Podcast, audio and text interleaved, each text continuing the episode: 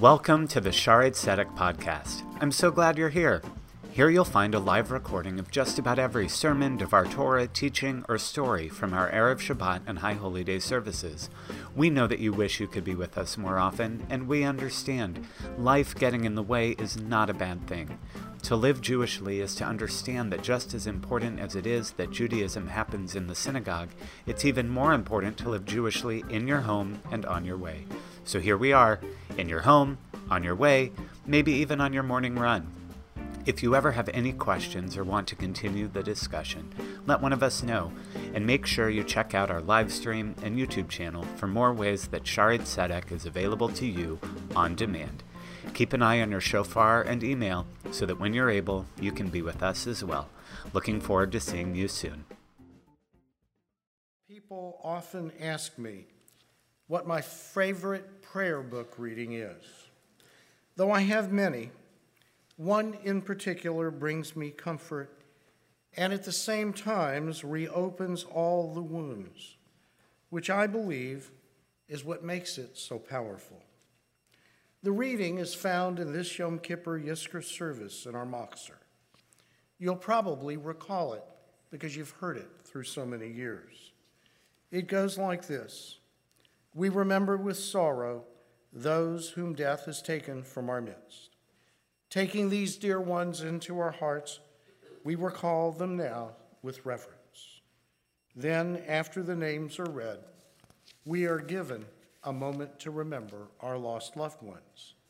It is after that that the reading goes on to say, In the rising of the sun and in its going down, we remember them. In the blowing of the wind and the chill of winter, we remember them. In the opening of buds and the rebirth of spring, we remember them. And in the rustling of leaves and the beauty of autumn, we remember them. These words always bring a tear to my eyes as I think about the seasons of life that I enjoyed with my parents. Scenes of ice skating with them, going to the pool, having family seders, and seeing them amid mountain wildflowers blooming on the top of mount blooming on mountaintops. All of these when I read that prayer, that reading flood back in my memory. But the words of the reading which follow the first ones are truly the bittersweet ones that evoke the most powerful memories. They read, When we are weary and in need of strength, we remember them, and when we have joys we yearn to share, we remember them. For me, just knowing that my parents were there if I needed them, or if I wanted to feel and hear their secondhand excitement when I shared good news, these always brought me comfort, just knowing that in those days I could pick up the phone and call. Conversely, not having them here to commiserate with or celebrate with is one of the starkest reminders of their absence. Would I give just about anything to have them back? Of course I would, if only for a day. There's so much I would want to tell them that has happened since they died, both good and bad. There's so many things I would have wanted to say to them that I didn't get a chance to, or that I've thought about since and want them to know how I feel now. I would want them to know how much they still mean to me and how their lessons and their stories come to my mind almost every day. And I still hunger for their advice, even the unsolicited advice that used to irritate me. Even then, just being able to hear their voices again would be a gift. And I know you feel the same way about your loved ones who have passed. Indeed, this is one of the most difficult times as we think back on all who have made such a difference in our lives. But alas, we also know that because we miss them, it will not, them, it will not make their return to this life possible. So then the question comes Where can we find solace? A hint comes in a different prayer book poem called When I Die by Merrit Malloy. It begins When I die, give what's left of me away to children and old men that wait to die. And then it adds When you need me, put your arms around anyone and give them what you need to give me. What a beautiful notion that you can keep a lost loved one emotionally alive by being present for someone else in the way your loved one was there for you. That your hug, or your soothing voice, or your shared tear, or word of support or advice, or you're just being there for someone else in pain, can in a way bring your loved ones back in a way you could never imagine. No wonder this poem ends with the words Love doesn't die, people do. So when all that is left of me is love, give me away. James N. Kennedy did not instinctively know how to do that. His training to become a fact oriented lawyer had temporarily screened out the emotional side of life that he had learned from his parents as a child. He missed them now that they were gone, and he had no idea how to reconnect in death. But at a crisis moment, that crisis moment taught him how to recapture his connection to his parents and how to keep that relationship alive by giving away his love to someone else who needed it. His reaction to that moment also reminded him about the importance of priorities and the tenuousness of life and what it means to be a, remi- a rememberer of loved ones on this Yizkor afternoon. In closing, then, I want to share his words with you as they appeared in the Princeton Alumni Weekly. His story is a beautiful one and that will touch us in many ways. What's the most important thing you've done in your life? The question was put to me during a presentation I gave to a group of lawyers. The answer came to me in an instant. It's not the one I gave because the setting wasn't right. As a lawyer in the entertainment industry, I knew the audience wanted to hear some anecdotes about my work with celebrities. But here's the true answer the one that leapt from the recesses of my memory. The most important thing I've ever done occurred on October 8, 1990. It was my mother's 61st birthday, and I was back home in Haverhill, Massachusetts for a family celebration.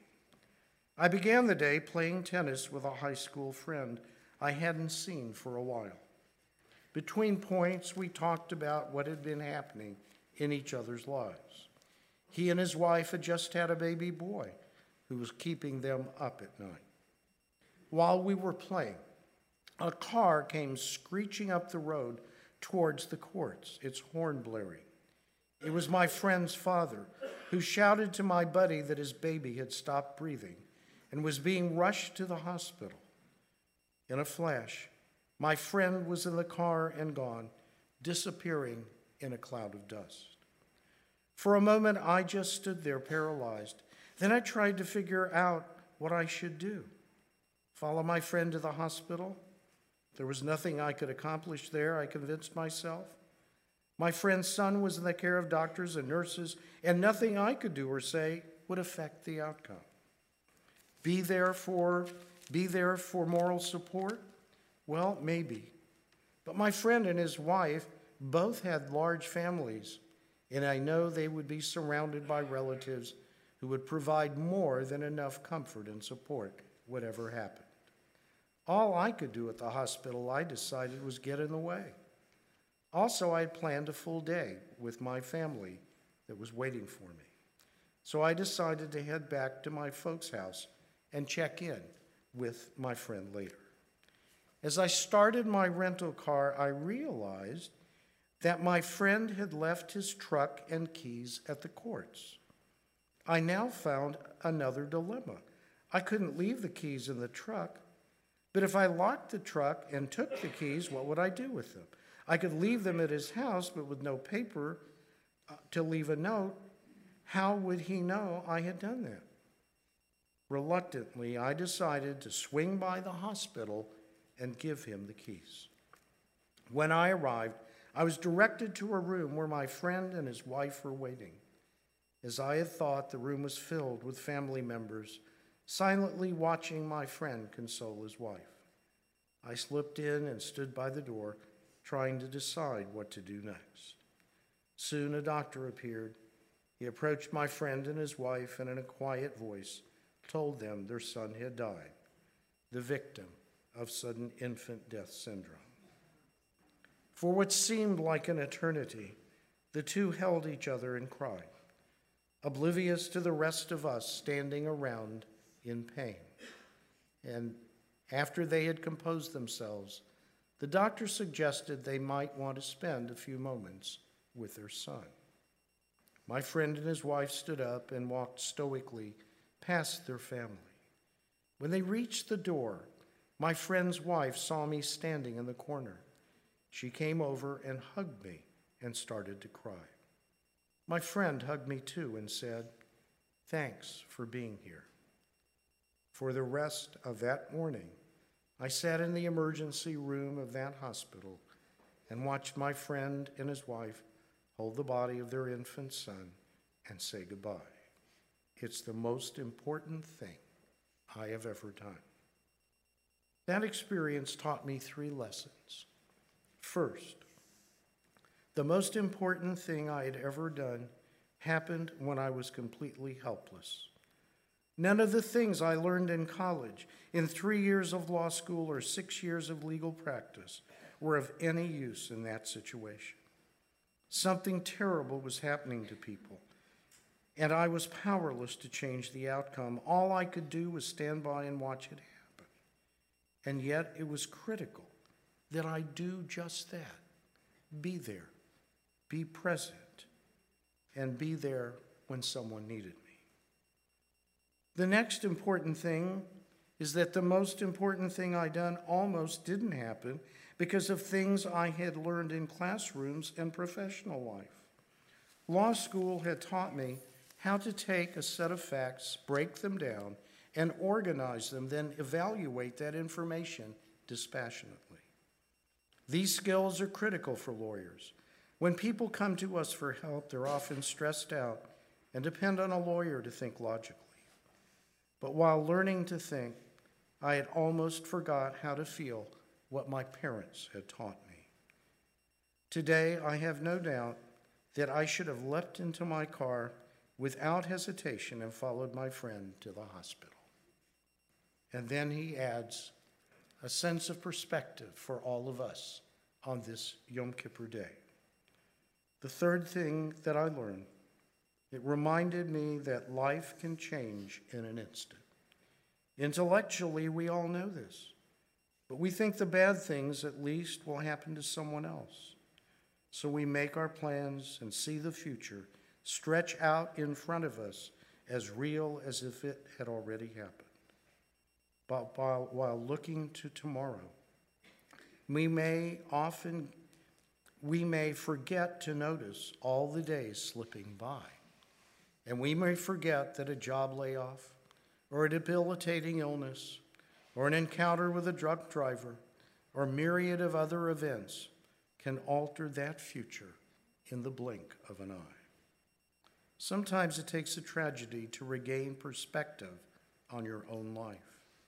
From that one experience, I learned to seek balance between work and living, to understand that the most satisfying career isn't worth one missed vacation, one broken relationship, or one holiday not spent with a family. And I learned that the most important thing in life isn't the money you make the status you attain, or the honors you achieve. The most important thing in life is the little league team you coach or the poem you write. or the time when you're just somebody's friend. Indeed, when you love someone as he loved his parents and I loved mine, the relationship doesn't go away.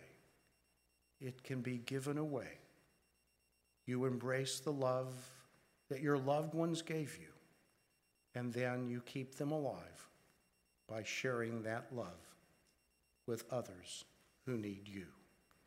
They live on through the human touch and the grace of God.